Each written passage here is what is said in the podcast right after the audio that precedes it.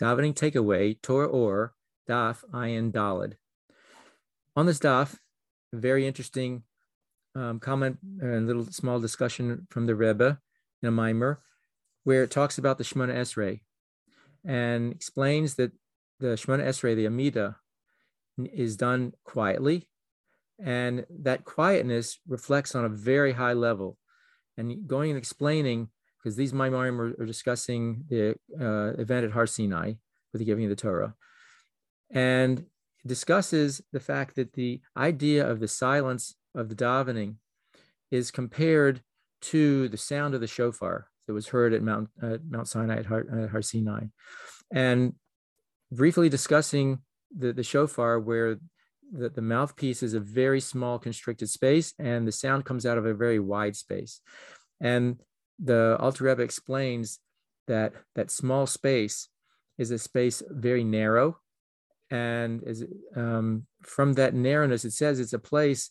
where, uh, in spiritual terms, reaches so deep from the person that that place where no thought can even um, be uh, grasped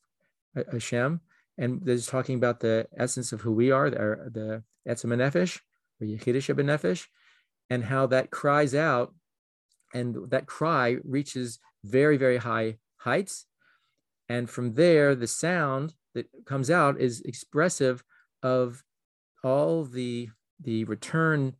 um, blessings, the light that shines in return that uh, brings about all the taanug, the pleasure, the spiritual pleasure, the inspiration, chachma, etc., um, that we can get in, in response, and that uh, it just reflects on on how high this tefillah really is, and and sort of compels us when we start the Shemona Esrei. It's not just reading words and, and saying blessings, but we our heart needs to be in a place where it's as it were opened up and just revealing the deepest level reflect uh, reaching Hashem. And from that place, then this new light will then shine down, as was mentioned in a previous takeaway. Um, a quoted from Yechezkel in the first chapter, this that happens to be the Haftorah for Shavuos, where it talks about that light coming and then the angels whose wings are um, beating normally, and those wings represent the Ratzo V'shov, the, the, the, the yearning, the, the rush upward, and then the return back, um, which is with a lot of noise. And the Alter Rebbe says in this in this maamar that that in the davening represents the blessings before the Shema and the Shema, where there's uh, talks about angels and much noise and a lot of tumult. But then that leads to the Amida, which is very silent. And he explains that this um, that when this new light comes down from the Amida, as I described just a minute ago, that that light is so powerful, a new light, that the angel's wings, as it were, sort of drop down. They no longer beat and, and make a lot of noise because it, it's such a powerful light that that, as it were, nullifies the effect of those. The, the angels, as it were, um, are in total awe. That they're, as it were, they're sort of nullified in a sense from that new light that shines down back into this world. And the angels reflect that by the fact that they um, their wings stop beating for that moment and so just um, you know, again think think about what it means to be davening and and up the Shemona Esrei and and what effect that can really have.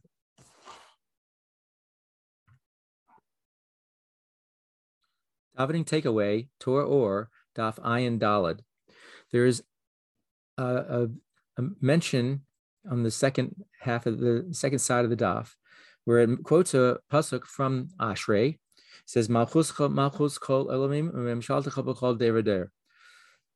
This pasuk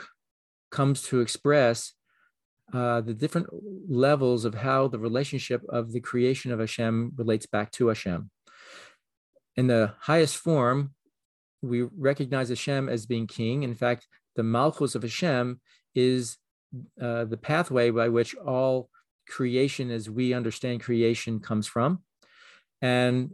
so when we look at all the different aspects of our world around us or the different levels of spirituality that we may sense, it's all through the lens, so to speak, of Malchus, of whatever level of Malchus that is. And so th- it's important to understand what that idea is in the statement in Ashrei, and it's explained by the Alter Rebbe that when we talk about melucha or malchus, the idea of kingship, kingship is a relationship by which the servants or, or the, the, the those who serve the king are doing it willingly. There's a, a desire to have a relationship between the king and his people. And so when we say malchus malchus kol olamim, that, that Hashem's kingship is through all the worlds. It's uh, in a, maybe in a broad sense we can say that you know all creation, as I said a, a moment ago, is coming from Hashem's uh, melucha, his his malchus, but specifically in the pasuk, it's also saying that all the worlds, especially the spiritual worlds, where they have an appreciation for Hashem,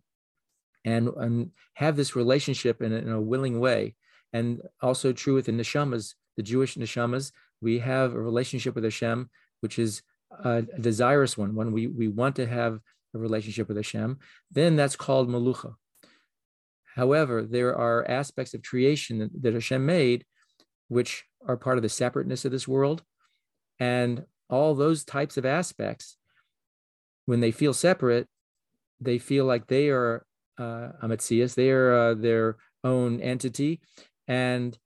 by which then there is a, a severing. There's there's a, a, sense that that they are who they are, or it is what it is, and there is not then a desire to be connected back to uh, the source, which is Hashem. Rather, uh, at the best, it will call Hashem the King of Kings, meaning that they feel that they have a, a, they're an independent existence. They can do what it wants, but there's still a recognition that there's something above it at some level. That's that that non non um, willing relationship, so to speak, is known as memshala, and memshala means it's it's against the will of those who are doing it could you know and at various levels. And so it's expressing hashem's relationship with all of creation that we we have a desire to connect with hashem as king. And, and with that it's a relationship we uh, wish to build and, and develop and, and make more as intimate as possible